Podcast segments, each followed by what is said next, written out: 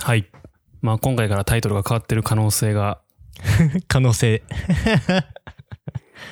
知らん、知らんけど、みたいな。はい。そうですね。タイトルが変わります。まあ、どれぐらいですかね。今までで。1年半くらいやってきて、こう、話す内容とかも変わってきたというところもあって、うん、うん。当初のね、タイトルのこのアップデートスタジオっていうのが、いかにも感がね、あるじゃないですか。そうですね。あの、当時これタイトルつけたのって、僕だからまだ学生の時です。半分学生でしたよね、だから。そうですねなんかこう、はい。学生と、えっ、と、まあ学生でした、とかシンプルに。 うん。なんか、そう、似た名前のあれがあるんですよね。YouTube とかで。某ニュースピックアップ系メディアの、いやいやもう言うて持ってるみたいな感じだったんですけど。で、似たような名前のやつがあ って、まあ、そのいかにも感がやっぱあるわけですね。そうですね。はい。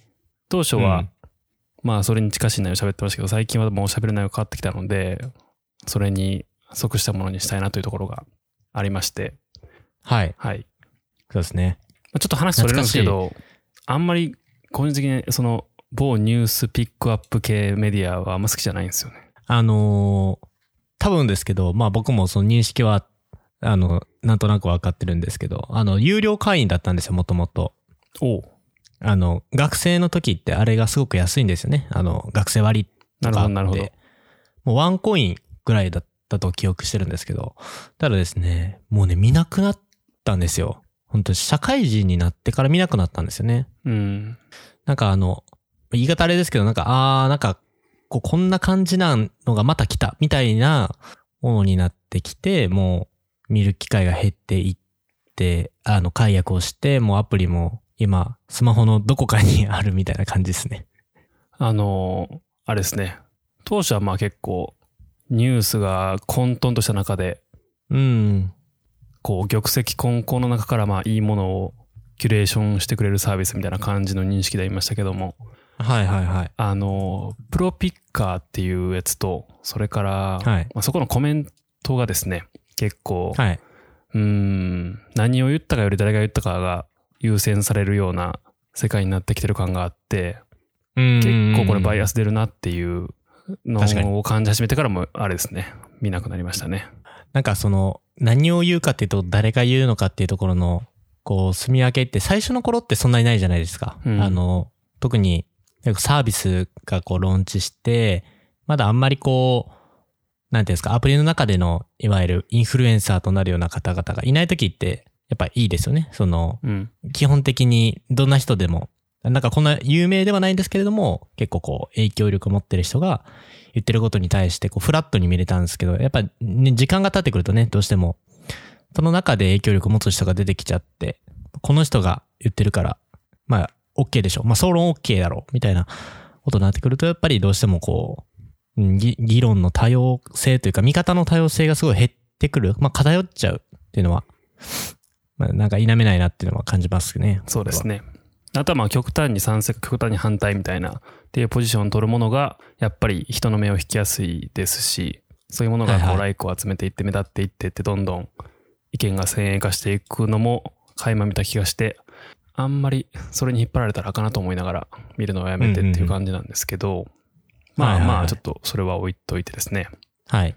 えー新しい名前が「A Day in the Life」っていう素敵。名前にします。す、なってんのかななってたらいいですけ ど。なってほし欲しいですね。あの、 久高さんが編集。していればしなっててるくだっさてい感じなんですけど。A Day in the Life。えーっと、元ネタはビートルズのサージェント・ペッパーズ・ロンリー・ハーツ・クラブ・バンドという、はい。えーアルバムがありまして、それの最後の曲のタイトルから来ていますが、うんうんうんまあこの曲自体は結構コントラバーシャルな曲で歌詞とかもあのメロディーとかもいろいろ語れるところがあるというかなんですけど、まあそこら辺にフックされたわけではなくてまあ、はい。変わりゆく人生の中の一日に感じたこととか見たりうんうん聞いたり体験したことを、まあ浅く時に深く掘り下げていければなという感じの内容そうでですね。はいやっていきたいなと思ってます。いいですね、この A Day in the Life っていうのと。あの、これ福永さんとね、二人で、あの、カフェで話し合って決めて、めっちゃいいなってなってまして。僕もこれ、ビートルズの曲聴きました。はい。 A Day in the Life っていう。で、そこからですね、ビートルズにすごく影響を受けまして、今頃みたいな。 まあ、まあ僕の年代的にそもそも、あの、何ですか、ドンピシャの年代ではないので、学校の授業とかで聞いてるレベルだったんですけど、改めて聞くとすごく良かったなって思いましてですね、今は、あの、アマプラでですね、イエスタデイって映画見てます。ああ、映画ありますね。今、あの、途中ですね。まだ。あの、英語の、まあ、語学勉強とか、カルチャーの勉強を兼ねて見てるんですけど、いいですね。やっぱり、ビートルズの曲は。個人的には、この、えーっと、サージェント・ペッパーズと、それからリボルバー、それからマジカル・ミステリー・ツアーという、この前後の3枚のアルバムがあって、それは結構、ロックとサイケデリックとコンセプトアルバムとみたいな、まあ、当時、今から見てもですけど、結構斬新というか、はい。あのー異色なアルバムかなと思っていて、その3枚あたりが、僕も最近はよく聴いてますねという感じですね。そうですね。まあ、今回からタイトルが変わって。まあ、でも話す内容、徐々に徐々にやっぱりあの、僕もね、聞き直してたんですよ。最初の初期の頃のものと。で、最近の1ヶ月前とか、ちょうど3ヶ月前とかのもの聞いてたんですけど、なんか変化を感じましたね、すごく。もともと、やっぱり、うん、どっちかというとこうニュースとかがメインで、こう切り、切り取って、こう僕らの考えを言うみたいな。どっちかというと、こう、本当にキュレーション放送をしてたんですね。はい。ニューそスうキュですねレーションみたいな感じ、うんだったんですけど、最近はその結構体験談とか、えっ、と、やってること、まあ、それこそ、あのー福永さんと一緒にこう山登りに行ったりとかもそうですし、で、まあ、僕とかが、福永さんが最近見たエンタメ作品とかについて、なんかこう思考を巡らしたり、で、大きいところで言うとこう今のなんか社会情勢の変化をこうキャッチアップしていくみたいな。なんかそういうところが徐々に徐々にこう、知らん間に変わっていってたなっていうのを、ひあの、感じましたね。そうですね。なので、まあ、肩肘張らずに、リアルな20代、30代ぐらいの人間が何をどう見てどう感じたかみたいなところを話していければいいかなとは思うんですけど、そうですね。はい。どうですか最近、なんかありました最近ですかいや、もうあのープライムデーあったじゃないですか。で、はアマゾンのね、プライムデーあって。でも、福永さんにはもう常に言ったんですけど、あの結構、物を買いまして、で、登山用品がメインなんですけれども、あのテントを張ったりとかね、えーキャンプ用品、まあ、山とかでご飯食べるためのクッカーを買ったりとかして、なんか自分のね、あの、まあ、それシンプルに自分の好きなこととか趣味にお金を使ってるんですけど、まあ、社会人になってですね、まあ、ボーナス、いわゆるそのボーナスと言われるもののこれ2回目とかになって、えー扱うお金の額も増えてきたりとかしてですね、最近こう、変わったなっていうのが自分がどういうものにお金を使っているのかっていうのを、まあ、綺麗にやっぱ学生の時と社会人の時とでちょうどだから1年ぐらい経ったのかな。こう、違いを感じておったところでございます。まあ、買うものの種類とかも変わってきますよね。買うものの種類も変わってますし、額も変わってくるよね。そうなんですよ。なんかね、麻痺し、麻痺しちゃう。なんか大学生の時に、あの、使う額うとん今の同じ額使ってもね、なんかこう心のこうい痛みが違うというか、買っちゃったそのよ、ペこペイれンっでてすいねう。そうなんですよ。学生の時はもう、なんとかこう分割して、あの、毎月こう払って、なんとかしてたものとかもあったぐらいなんですけど、なんか今だったらもうなんか、あ、いけるとかなんか、 なんかこう感覚的に、あ、いけるにはこれもいけるんやって、ほいほいほいほい、なんか Amazon のカートを見て、微笑んで買ってまして、まあそれでもね、あの、ちゃんとお金の使い方にはこうこだわりはあったので、なんか思いっきりこう、なんか使う、使い切るみたいなことはなかったんですけど、なんか徐々にね、自分の金銭感覚が変わってるなっていうのを感じてる今日この頃です。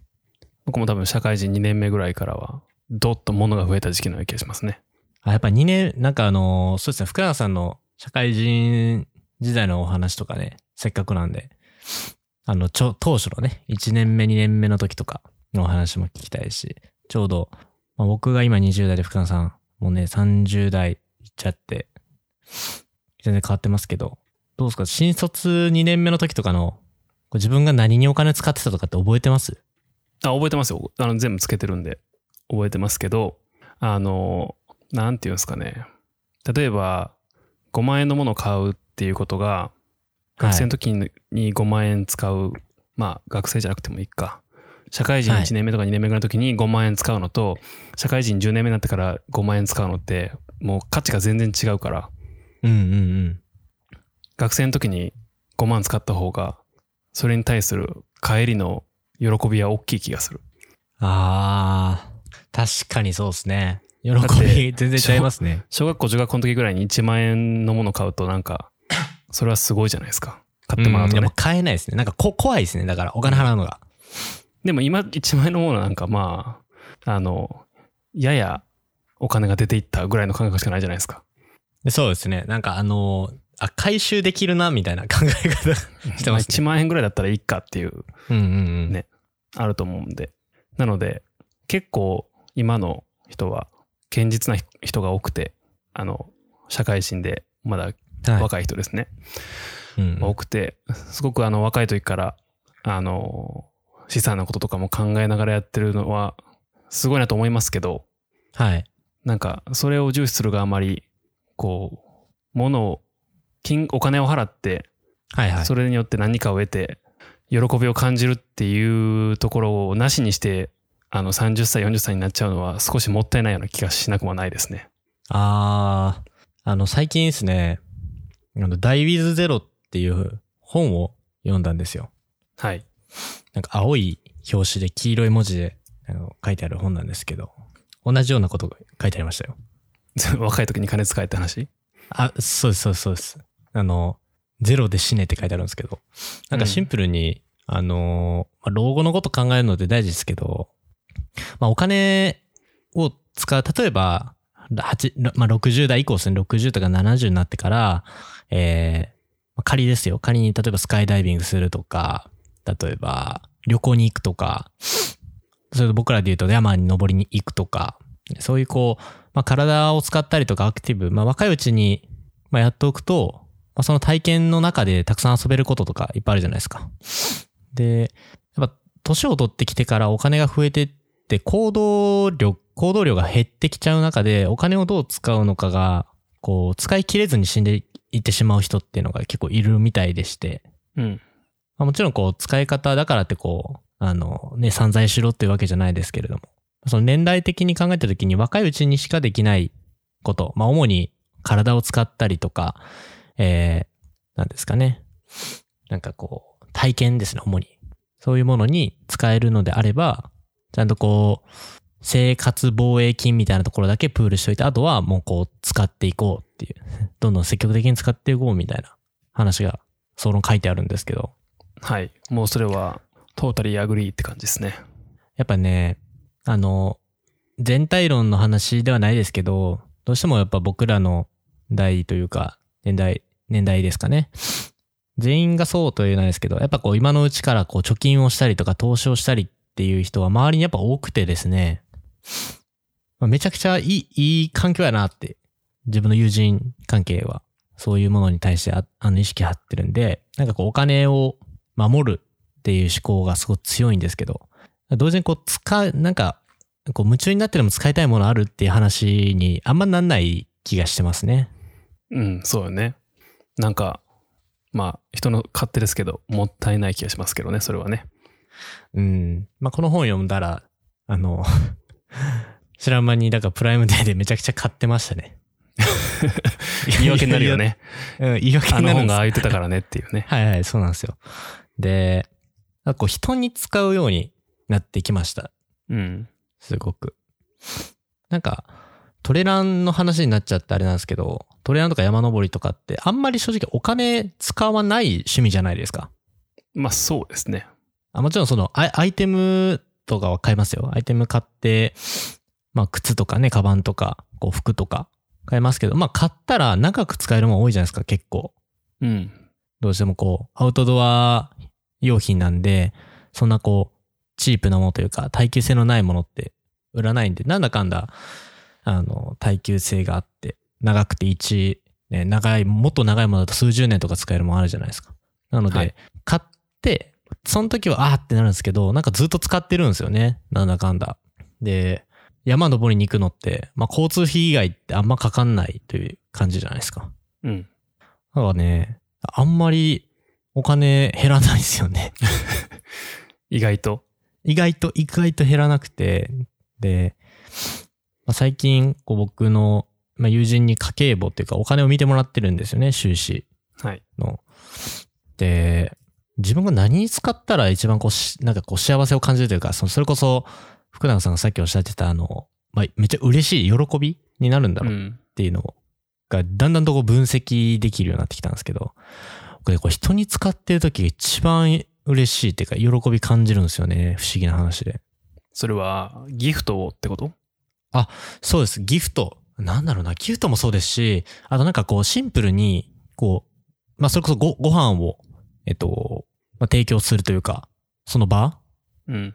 例えば飲みの場もそうですし、ちょっとランチ行くとかもそうですし、で、まあそのギフトですよね。なんかそこに使ってる時の方がすごいこう幸福やなって。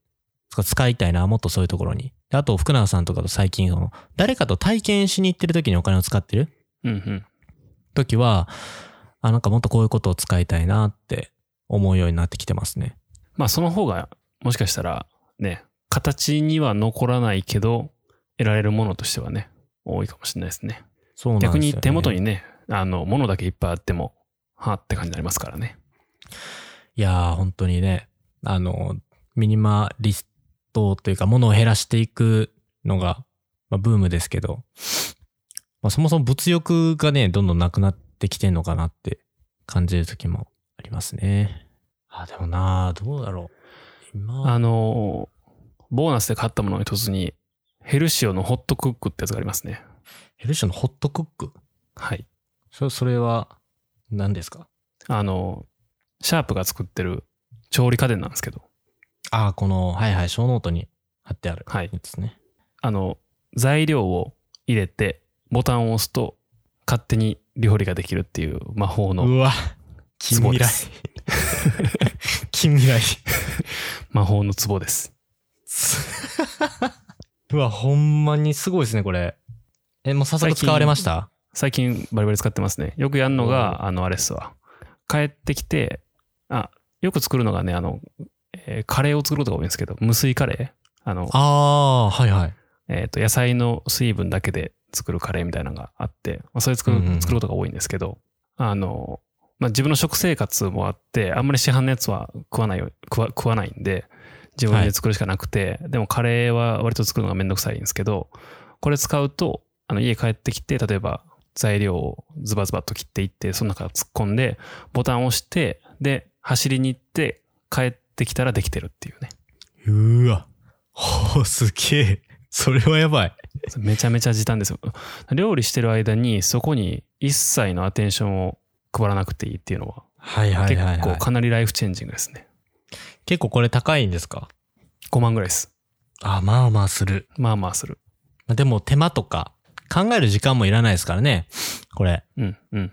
ぶち込んで、 ポチで終わマりジでだ。 OK ですから。これやばいな。かき混ぜもしてくれるんですよ。え、もうかき混ぜてもくれるんすね。中の蓋の裏にあの UFO キャッチャーのあのアームが格納された版みたいなのくっついてて。で特定のタイミングになったらすそごいのあ足がガチャンって開いてぐるぐるぐるって回してくれるっていう感じで焦げつきもなくええ素晴らしく出来上がりますねこれは。なるほど。これ時短になりますね。あの、これ、僕もですね、僕が買ったわけじゃないですけど、後で僕が買ったやつもいいんですけど、あの、友達がですね、あの豆乳っていう、知ってます豆乳っていう、あの、ガジェットなんですけど。豆乳っていうか豆乳っていうのは豆乳のことじゃないの。いや、僕も同じこと言ってました、友達。 プライムデーなんで豆乳買ったって言って、言われたんですよね。えはい。豆乳って言ったら、それはまあ、豆乳の方やん。まあ、それは確かに、プライムで安くなったから、あれやけど。あのー、じ、自動のロボット型スマートゴミ箱うーん。豆乳導入す。あの、トウ、タ、タウンってじゃないですかね。TOW、えー NEW で豆乳ですね。ああ、はいはいはい。全もはやロボット、世界初全自動スマートゴミ箱。はい。これをうん友人が買ってまして、だからすごいんですよ。手をね、かざす、かざすというか、その捨てようとすると、開くんですよ。蓋が。あブンーあ、しかもゴミ箱、ゴミ袋を縛ってくれるところまでそう。やってくれると。しかもですよ、縛るプラス、これ勝手に、あの、中にそのゴミ袋の、要はその補充、補充ゴミ袋があるんですよ。なるほど。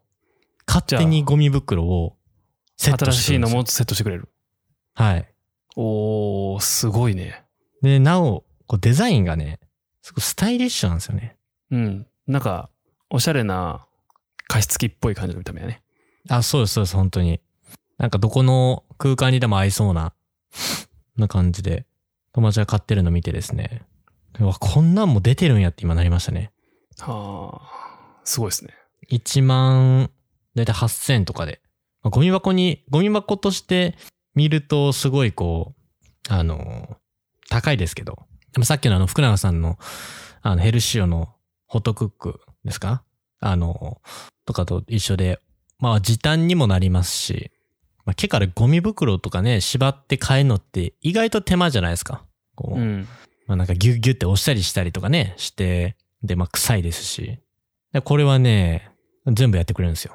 ああ、素晴らしいですね。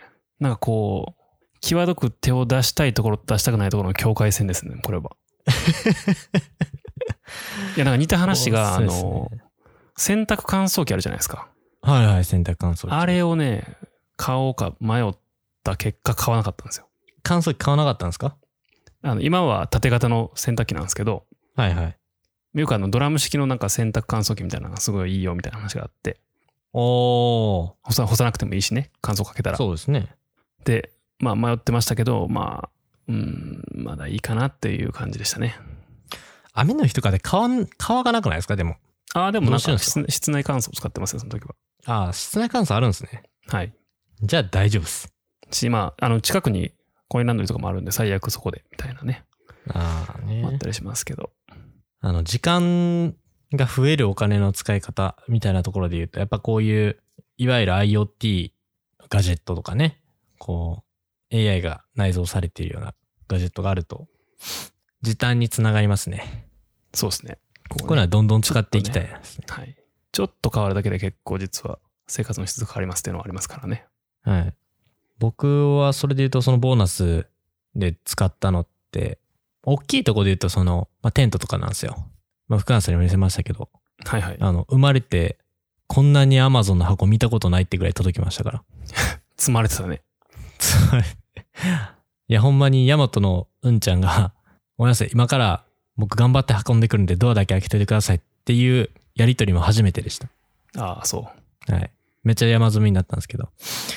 で、まあ、それがメインなんですけど、まだちょっとと手元には届いてないんですけど、あの、僕もガジェット1個買いましてですね。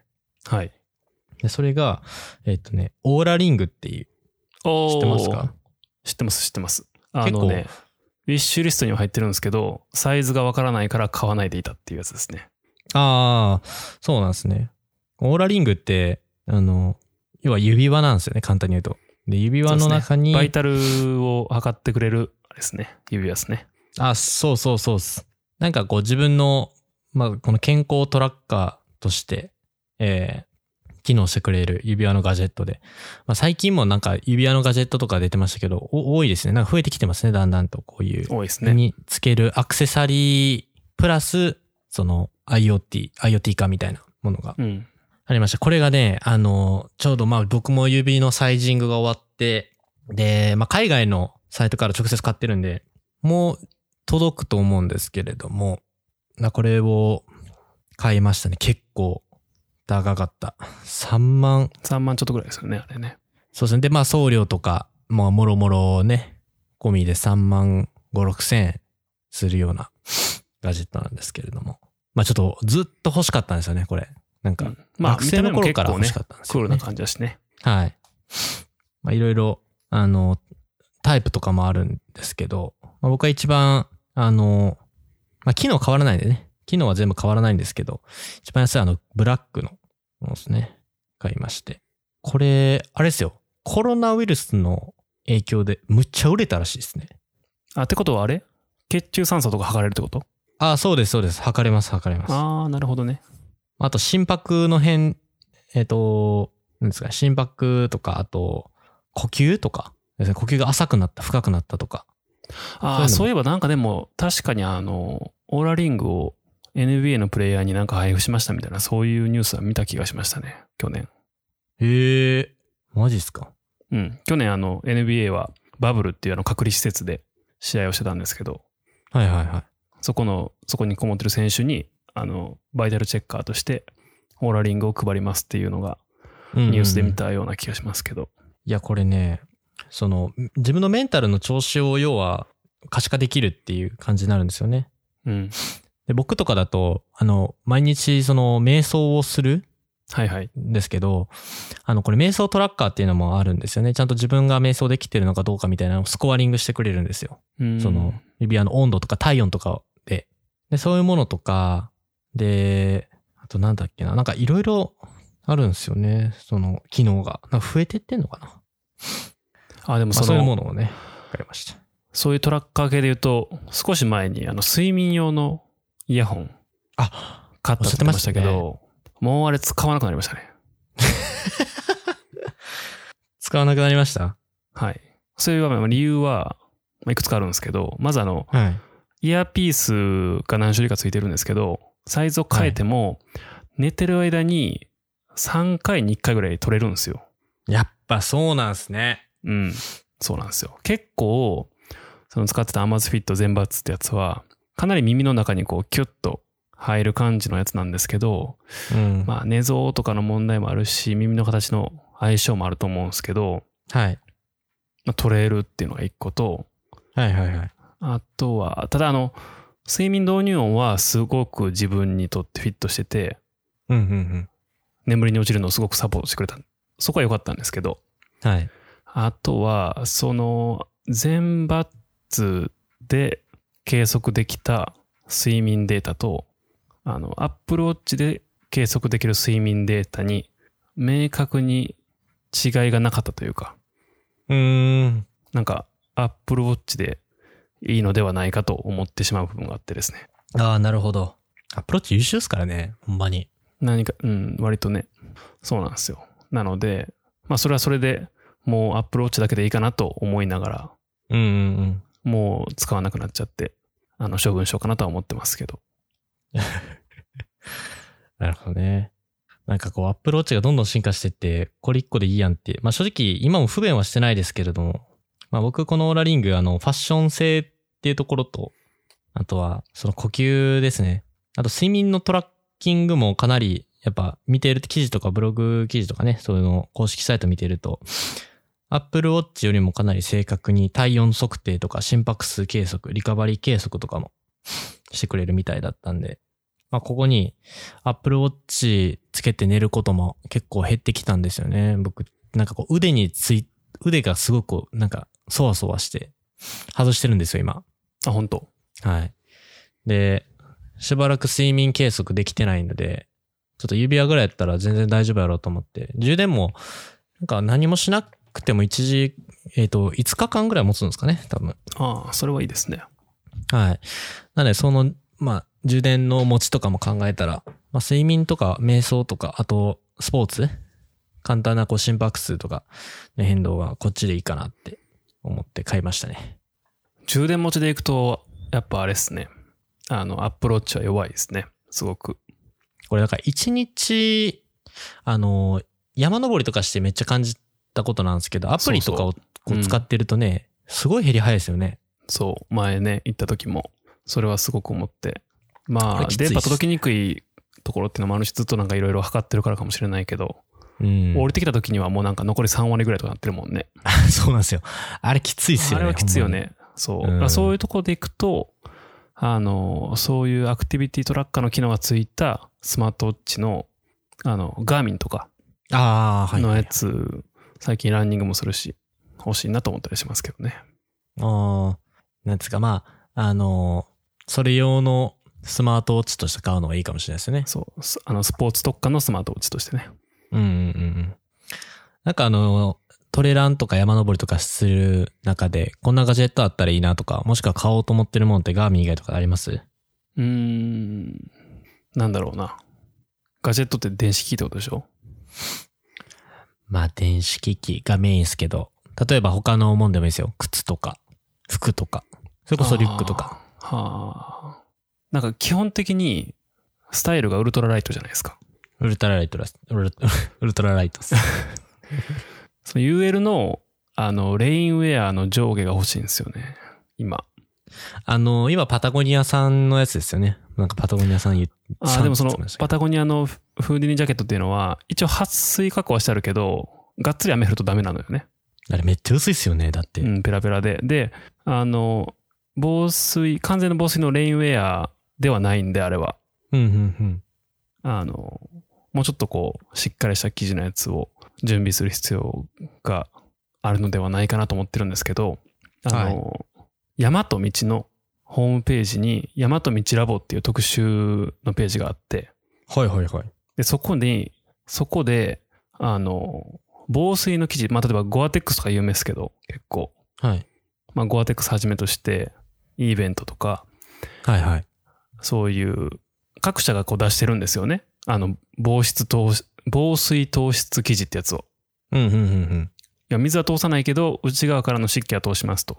はいはい。でそもそもなんかその生地の種類による防水とか糖質の癖もしくはうんうん。考え方とか、まあ、それぞれを使ったジャケットで市場で回ってるのどういうものがあるのかとかっていうのをすげえボリュームで比較してるページがあってへへへ それ見たいですね。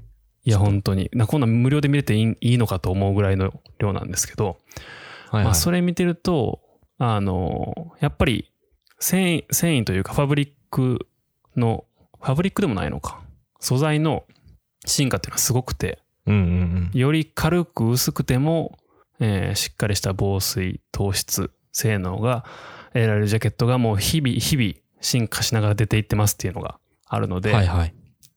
なのでやっぱ結構新しいものほど良いというのはありそうな感じでかなりはいはいペラペラやけど、しっかりと防水糖質してくれるジャケットっていうのが今結構出てて、うんうんうまあ、まあまあ値段もするんですけどねそういうものを買ってみてもいいのかなと思ったりはしてますけどね最近ん。結構やっぱ、そういうものは最新の商品の方が機能性とかも、あと、まあ重さとかね、軽さとかも、やっぱいいものが多いんですよね。そうですね。もうすごい世界ですよ。だって、例えばジャケット、レインジャケットで、フード付きのレインジャケットで、完全防水透湿素材ですっていうのの、重さが 200g 切ったりしますからね。 200ですか 200g 以下。170g とか 180g とか。はあ。どんな作りになってるんですかなんかもう、もはやガジェガジェットなのではっていう。テックや。まあテックっすね。そうそう。いやいや、だから、てかなそうですよ、そうですよ。本当にね。やっぱ、あの、タイベックっすか。あタイベックとかは、タイベックは防水っちゃ防水なんだよね。防水と質ではあるのか。けど、かなり重い、あの、あれではあると思いますよ。部類ではあると思いますよ。うーん。なるほどな。僕もそういうの欲しいですね。あの、まあ、ウルトラライトハイキング、まあ、ハイク、UL って、重さどれだけ軽くできるかみたいな感じじゃないですか。で、はい僕の中で軽いなと思ってても、福永さんのやつちょっと持ったりすると、衝撃的に軽いんですよね、もっと。この前のレインウェアとかも。でもね、僕は結構、その、軽くしたいから軽くしてますけど、はい。この前、その、実際に1泊2日ぐらい荷物を詰めていったじゃないですか。はいはいはい。きつい。めちゃめちゃきつい。きついってのは重たいって感じですか重 たい。多分ね、あの日のね、ウェイトがね、食べ物は1日分しか持ってなかったし、水も1日分しか持ってなかったからだけど、多分ね、はい8キロか9キロぐらいなのよね、多分。うーん。かなり。軽くしてるんですけど、はいはい。重たい。重たいですか、やっぱ。もう普段半分、それの半分以下でしか持ってないから。まあだって最近だとその走ることが多いじゃないですか。うん。余計重く感じますよね。そうですよ。なので、だって、最近ずっと走ったりとか、あの、トレランとかしてるから、足腰強くなってる予定でしたけど、あの、行った次の日、ちょっとなんか今までにないところ痛かったですからね。ああ、やっぱそうなんですか。うん。なるほどな。あれ、どれぐらいの重重さがいいんですかねなんか僕、たまにその7、えっと、7、6とか7っていう数字よく見るんですよ。それは、単位はあ、6キロとかですよ。あああのはいはい、総重量で。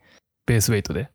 あーベースウェイトかどうかはちょっとわかんないですけど、 6、7キロはだいぶ軽い方じゃないですかね。なんだかんだ10キロは超えるんじゃないですか、普通に選ぶと。うーん、やっぱそうっすよね。しかも雪山とかだったら余裕で10とか超えそうっすよね。まあ、増えますからね。単純に荷物がね。まあ夏だともうちょっと減りそうっすね、気持ち。ですね。そうですね。まあちょっともうちょっとここを極めていきたいですね。まあ、安定のね、ね。ラインナップを揃えていくのが一番いいかと思いますけど。結構やっぱ楽しいですね。このテンテントを立ててみて思いましたけれども。第3の実際に、だサードプレイス。サードプレイス。はマジでは、もうなんか止まってないのにハマってますもん。やっぱそういうの、あーでもなんかそういうのしたかったってなりましたあの、何を買ったって話してますけど、やっぱ、あれでしょ。一番の無駄遣いは、AirPods Max のケーブルでしょ。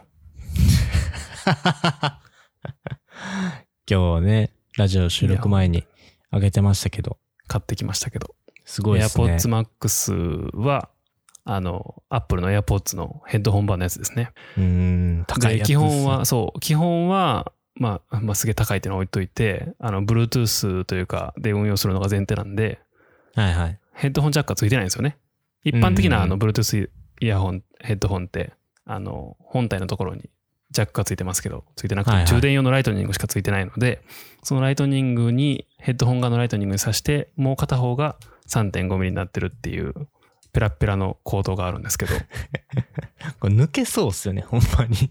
抜けない値ですか段、そう値段が、あの、レッドブル20本分ぐらいしますね。なんでレッドブル換算なんですか やばいなぁいや、ちょっと高すぎますね、これは。ね、ヤクザですね、商売が。ヤクザっすね。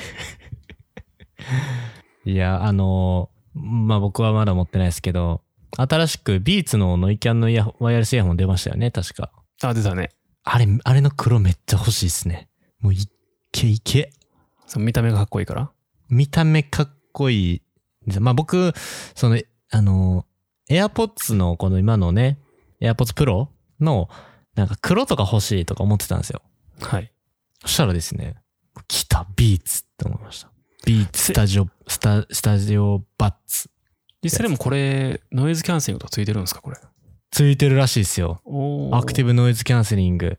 まあでも結見構た目はかっこいいね、結構ね。結構その強いらしいですよ、ノイズキャンセリング。あ、本当。はい、まあでも、AirPods で培ったノイズキャンセリングのあれをね。はい。で、やっぱね、こうポイントなのは IPX449。 4なん級で。防水ね。 4の投投球がありまして、まあ、体、汗とかちょっとした水とかやったらいいっすよっていうのも出てましたですう ね。んなるほど。で、一応その空間オーディオですね。あの、ドルビーアトモスですかあの、ああスパシャルオーディオですね。はい。に自動で対応するのもありますと。なので結構、ビーツマジいいぞっていううーん。のが、あの、レビューとか見てて、あれのとやっぱね、あの B のロゴが入ったのもね、僕はデザインとして好きなんですよね。あ、しかも値段が1万そう、そう。 7800円。安いですね。そう普通の AirPods より安いですね、これ。はい。これ全然、然。あの、苦労とかね、望んでますんで、もう買おうかなと思ってるんですけど、全然でもね、AirPods Pro あるんでね、今。優秀、うん優秀っすわ。AirPods Pro は優秀っすわ。だって1万以上も違いますからね。そうですね。うん。というのがね、まああの、AirPods Max ではないですけれども、新しく Beats からも出ましたっていう。欲しいですね、これは。はい。一個ちょっとね、紹介したい本があるんですよ。ほうほうほう。スマホ脳っていう本があって。あ、スマホの、結構、なんかめっちゃ流行りましたよね、これ。図書館でもよく見ましたよ。あママジジでですすかかはい。なんか、結構前に買ってたんですけど、この本。はいはいはあの、ライブラリの片隅で忘れ去られていまして。そういうのが、そういうのが多い。すごく。で、い。あ結構多いんですか今読んだんですけど、なかなか良かったですね。あ、よかったですかはい。なんかあの、スマホ触り続けると頭が悪くなりますよ、みたいな感じのた、感じがするタイトルじゃないですか。はいはいはい。で、まあそうなんですけど、中身としてもね。うん。でも、あの、結構人類の進化の歴史とか、脳科学とかに基づいて、それが解説されてるっていうのが良かったですね。はいはいはいはい。なんかあの、スマホを触り続けるのが悪いわけではなくて、うんうんスマホの、なんていうのアプリケーションとかサービスとかうをん。提供してる。る人は、あなたがスマホを触りたくなるようにプログラムを作っているので気をつけてねって話ですね。あー、なるほどな。はい。だから、まあ、あの、なんていうんですか、合ってるかは、例えば合ってるかわかんないですけど、まあ、その、食事とかもそうですよね。今時って。まあ、美味しくなるというか、美味しそうに見えるというか、味とかも、化学調味料とか、そういうものを、こう、いっぱい使ってるものあるじゃないですか。保存料とか。あーそあ、まあそういう意味では近いですね、確かに。だから今とか UIUX のプロの人とかめちゃくちゃ増えてきてるじゃないですか、世の中的にね。スマホはいはのい。アプリとか、ウェブアプリ、ウェブのそのサービスとかの、この体験価値をどう高めていくのかっていうことに、それこそあの、 人間工学とかね、あの、そういうものとかをベースに作られてるものがあって、ほんまにこれ秀逸やなって感じのやつめちゃくちゃ増えてますからね、今。そういう方向でね、進化してくれる分には、こう、ユーザビリティというか使いやすいっていう分は、なんかこう、正しい方向の進化だと思ったりするんですけど、はい。この本で結構言及されてるのは、特に SNS とかで言及が多いんですけど、はい。その脳の報酬系を結構ハックして物事を作ってると。だうんうんうん。から心理学とかの、あの、ドクターとか持ってる人がもうガンガン、そのサービス開発にああね。入り込んでるんですよ。よね。要はあの、はいはいはい。気になると、で、気になってる状態から、気になってた対象のものが手に入る、はいはいまあ多くは情報ですけど、スマホの場合は。っ。っていううそのタイミング、ま、待ち時間とアクセスする時の演出とかもしくは。は情報が更新される時にこうこうドーパミンが出るみたいなそういうところをサービスの設計側が熟知してはいはいはい。おちょち使ってるとズブズブ沼にはまっていきますよっていうことが書いてあります。なるほどね。なんかあの、インターネット中毒とかっていう話ももちろんあるじゃないですか。ドーパミンとかが、あうの、ん有名なところでありますけど、インターネット中毒者の人の脳ってドーパミンが効かなくなってくるっていうのもね、研究とかでよく見ますけど、そういうのやっぱ関係してそうですよね、スマホ脳の人って。そうですね。で、まあ、それ自体は、例えば、新しい情報を得ていないと、何かあった時に対応できないからっていう、なんかこう、生存本能的なところに根ざしているところであって、はいはいはい。そういう意味で、あの、物質的にも、情報的にも、量がすごく増えて型になっている、現代社会に日本、なんか人間が進化に対応できていないんだよっていう、だからあんたが悪いんじゃないなるよ、ないんですよっていう、こう、遠回しに、あの、慰めてくれる本でもあるという感じですね。なるほど、なるほど。確かにね、異常ですからね。な、なんかあの、例えありましたよね。その今の現代人の人が1日触れる情報量って、なんか、江戸時代の中でその300年ぐらい続く歴史の量と同じぐらいの量を1日で摂取してるみたあー言いな。いますね、それはね。うん。だから人間の脳がこう、発達する前に、そのテクノロジーが進化しちゃってね、追いついてない感っていうのは、まあ、僕らもだから日常生活の中で結構感じるところあると思いますけどね、なんか日頃インプットしてるじゃないですか。まあ、スマホを使ったり、本を使ったりうんと、かしてね。で、覚えてないことの方が多いじゃないですか。それこそ、この前の放送回、なまあ、いつか、いつしかの放送回、確か YouTube の話とかもしましたよね。だからあんま残ってないものとかうん。うんうんあと音声ももちろんそうですけど、音声、音声って今すごいこう人気ありますけど、あの、インプットのために、あの、音声使うってなると、あの、ながら聞きとかで、あんま正直残らないんですよね。あの、あんまり、なんていうんですか、それに集中してるのは別ですけど、でもなんかしながらとかだあーはいはいはいあと、意外とこう、抜けそてれいくはんですよね。ね、あのね、すごく学びになった、この本の中に書いてあることがあって、はいはいはい。人間はマルチタスクできませんっていううん。話があったんですよ。なんかやってると思っても、実はこう瞬時にこう切り替えていってるだけ。そうですね。細かいシングルタスクしてるって感じですね。だから。そうそうそう。しかも、こう、タスク A からタスク B に切り替えた時に、その脳の処理の領域の一部は、絶対に A にちょっとだけ残ったままになってしまうと。はいはいはい。処理領域が絶対そこに残存してしまうから結局マルチタスクってこう切り替えたとしてもマルチでやってる時点で絶対に効率が落ちてしまうっていうのがあるんですよね。うーん。確かに、だから、その音声とかもそうですけれども、なんかながらで勉強するのって、一回実は効率が悪いっていうのも、まあ何もしないよりかはいいかもしれないですけど、それでやった気になるのはちょっと、あの、危ないよって感じですよね。そうなんですよね。うんまああといやねいわゆるその Google 効果っていう簡単にこう入ってきたものを簡単に抜けてしまうっていうのもありますからね。うんうんうんうん。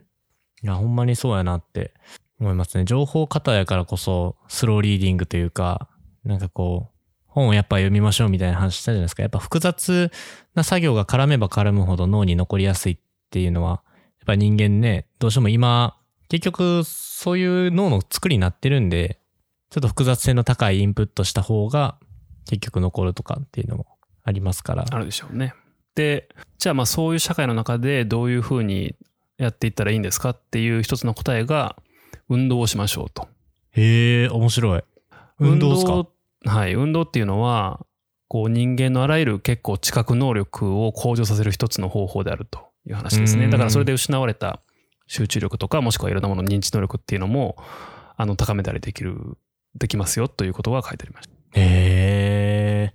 あ確かになんか運動してる人って頭いい人多いですからね。なんか部活とかやってた時思い出しました今。でまあ極端な話ですけどあの体に不調が出なくて常に動き続けれた人類が生き延びてきたっていう話なんで、うんうんうんうんうん。まあ、運動は生き延びるための手段だからまあ必要なんですよね絶対にね。なんか僕もね、今思い出しましたスマホ脳の話してて。大学生の時とかに心理学勉強してる時になんか脳科学の勉強もちょっとしてたんですよ。はい。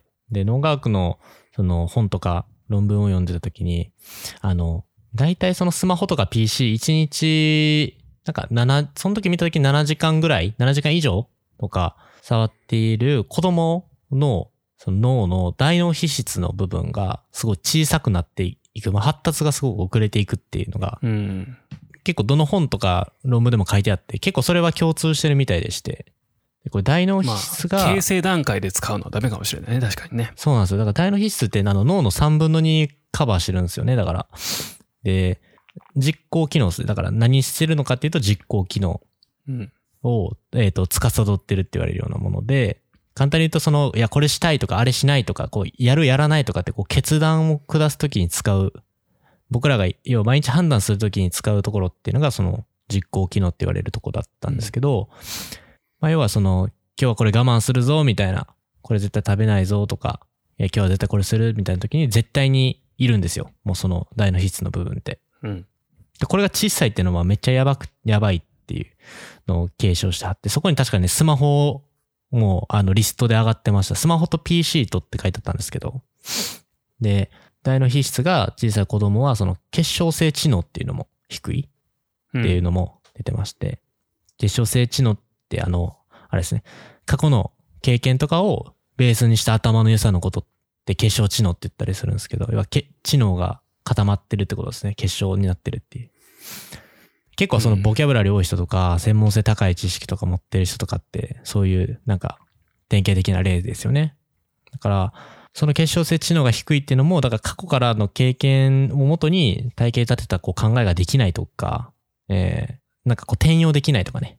今自分がやってることって過去のこれと結びついてるっていう、そういう結びつけとこの能力もすごくやっぱ、あの、なんていうんですか弱くなっちゃう。さっき福永さんがおっしゃってましたけど、うんうんまあ、何でもその、今ってググったらね、まあクラウドにあるんです、全てが。うん。まあ、結構そっちに頼っちゃって自分の過去の経験からこう紐付けようとするっていうその行動自体が減ってくるやる必要がないみたいなっていうのがそのえっ、とさっきの言ったその結晶性知能が低くなってしまう現象みたいなものがあったりするんで今って何でもこう、まあ、ググったらわかるっていうのはめっちゃわかりますし便利なんですけど、まあ、どっかでやっぱその運動の話もありましたけどえー実行機能上がるようなこととかしといた方がいいかもしれないですねうん、改めて結構そこあたり、そのあたりはマストな気がしますけどね。でもやっぱね、インプットするのって結構やっぱ最近しんどいなって思う時増えてきましたよ、僕。おお、それは年齢じゃないですか。やめてください。あの、だからインプットは苦手なんですけど、その、これはあれやなっていう、この言い換えっていうか置き換えはもちろんできるんですよね。結構その、スパスパスパッと。だからその勉強的なそのインプットが、まあもちろん全く違うこととか、のインプットが一番やっぱしんどいなって思う時が。あありまあ、したねもうそれを何覚えないといけないっていうあ、あ、そうです、そうです。今、あー僕、あの、資格の勉強とかもしてるんですけど、うんそその、そうです。覚え、覚えんといけん。テストのためとか資格のために、はいはいはいそれが、最低限持っとかないといけない基礎知識みたいなねそうなんですよね。なんでこ、いつの間にこんなもんなっちゃったんだってなって、 全然大学生の時とかね、高校の時とかって、まあもう麻痺してたんだと思うんですけど、全然そんなの苦痛じゃなかったんですけど、最近ね、めっちゃ感じるようになってきたんですよ、それを。書くのが一番ですよ書くのがああ、そうなんであすか。の自分はもう書くのが一番で、うん。最近最近というかまああの人生で初レベルの頻度で単語帳買ったんですよ、あ、見ました、見ました。はいはいはいはい。あのあれですね。英語の。キクタントイック990みたいなやつ買ったんですけどはい。でちょっともうちょっとボキャブラリー増やしたいなっていうのがあったんですけどはいはい。これ覚えるの無理っすわ書かんとっていう ねあのなんか赤いシートをこうかざしてひたすらはやいってはるだいけはだい。と何も頭の中入らないですねもうかやひたすらそうっすよ書くねのが一番ですねやっぱりやっぱそうっすよね。はいブツブツ言いながら書くのが一番やと思いますわあやっぱ書きます、じゃあ。うんうん。最近思いました、すっごい。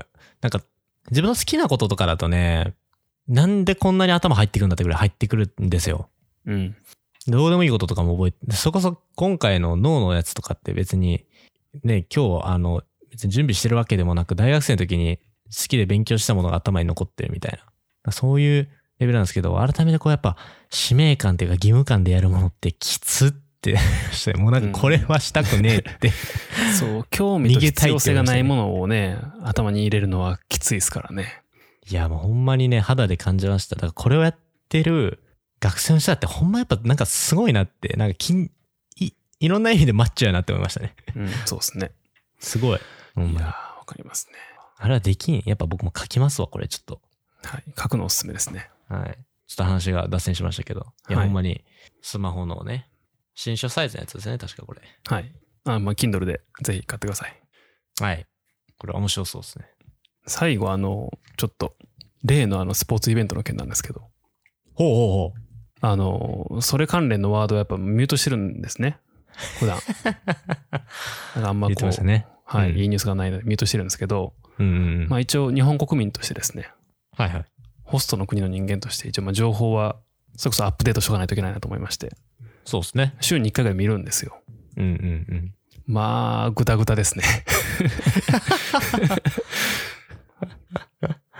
いやーね、しかもまたあの、その感染、スタッフが2名ね、ルール違反して感染したみたいなニュースも。僕はあの、福永さんみたいにミュートはしてないんですけど、まあ、はい、ね、入ってくる見でしてょな、見ようとしなくても入ってくるんでね、ほんまに。うんなんかね1週間とか10日とか開けてみると多分現実問題起こってんのはこうこうこういうふうにしますみたいなことを言っていやそれは良くないでしょうっていうあの大勢からの声があってはいはいではあい。の再考した結果これはなしになりましたっていうのとかあってまあそれは正しい浄化機能やと思うんですよ。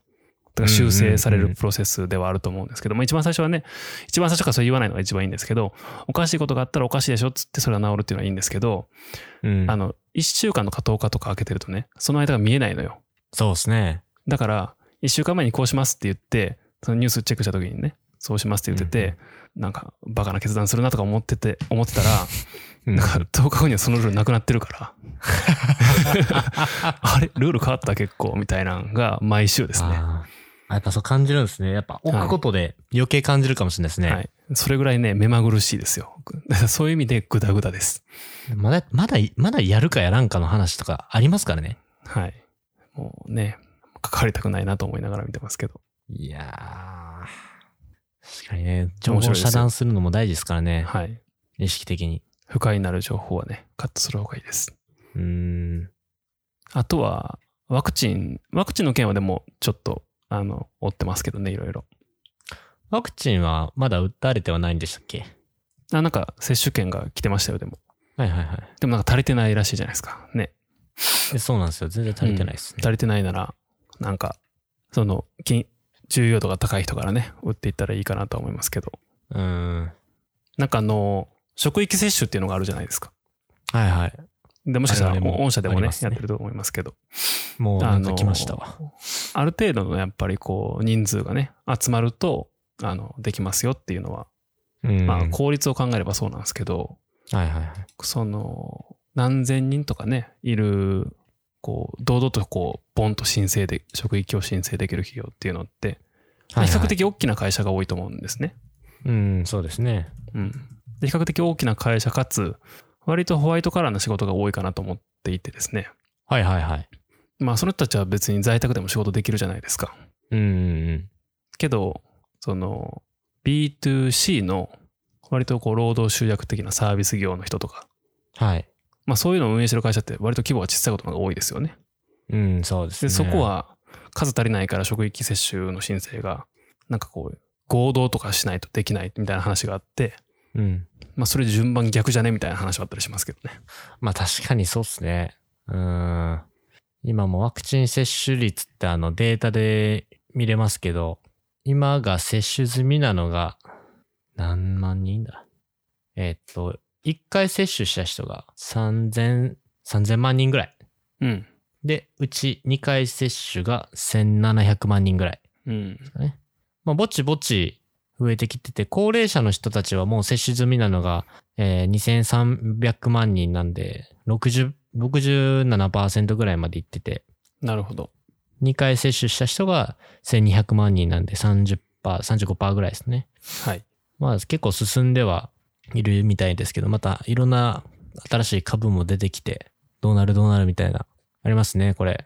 まあ、でも一時期なんかね100万人ぐらい1日に打ちましたみたいなうーん。あったのでまあなんか本気出したらいけるなっていうのはありますけどねまあでもこれちゃんと、あの、6月末までには、確か約9000万回分ぐらい供給されて、5000万回ぐらいっていうこと想定されてましたけど、かなりミスマッチ起こってますからね。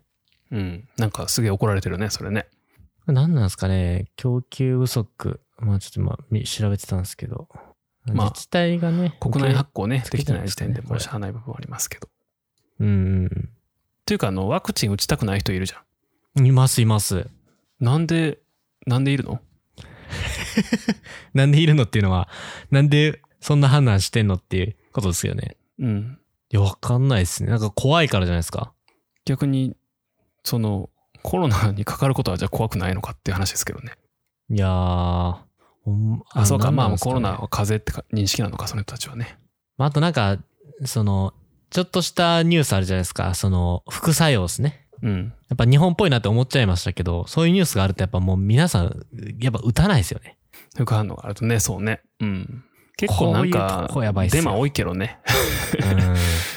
そんなわけないじゃん、みたいな。うん。もうちょっと細かい数字知らないですけど、ほんまにこう、あの、科学的に見たときには、その、超、超一部っていう感じでしたね。その、発熱したり副作用が起こるっていうのに関しても。うん。まあ、0%にはならないからね、それは。うん。絶対に。でも可能性は低いっていうことが、まあ、十分証明された上で、打ちましょうねってなってるわけだから、打ったらいいと思いますけど。ただもしかすると、そのワクチンを打つことによって、体の中で、なんかナノマシンが増殖して 5G につながるみたいなこともゼロではないですから、それは。はいはいはい。けど、ゼロでしょ。実質。実質ゼロっす よね。なんか、あのーこれ僕らと同じぐらいの年代の人が言ってたんですけど、マスクと消毒でコロナ防げる、どんな副反応が起きるか分からへん、ワクチンの方が怖いって言ってましたからね。うん。防げる根拠がわからないけどね。うん。だってアメリカはそれやっても40万人死んでるんだよ。しかもこれネットとかツイッター見るとめっちゃ怖いですからね。うつと死ぬとか書いてあるあー怖い噂そうそうありますからね。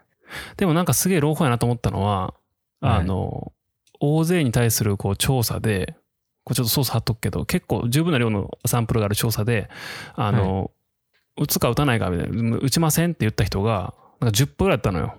うんうんうん10%ぐらいってことは、多分、10%打たなくても集団免疫いけるよね。多分ね。うん。ああ、確かにそうですね。うん。それは両方、なんか、すげえいいニュースやなと思った。